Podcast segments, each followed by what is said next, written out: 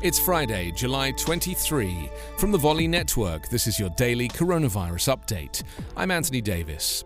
COVID 19 cases nearly tripled in the US over two weeks amid an onslaught of vaccine misinformation that is straining hospitals, exhausting doctors, and pushing clergy into the fray.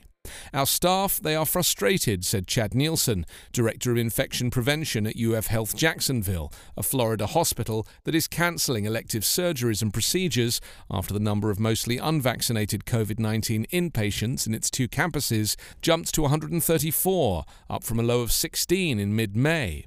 They are tired. They are thinking this is deja vu all over again.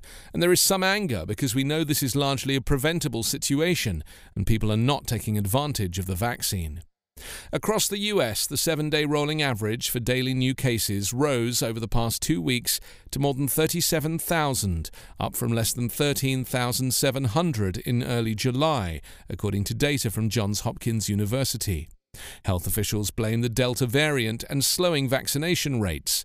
Just 56.2% of Americans have got at least one dose of the vaccine, according to the CDC.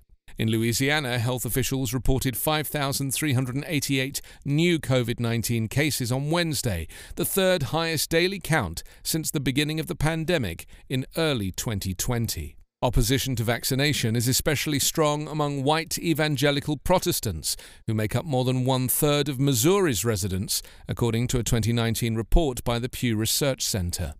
The current number of tested US coronavirus cases has increased to 35,204,627. 626,157 people have died. Coronavirus Update is part of the Volley Network. Find us online at coronapodcast.org.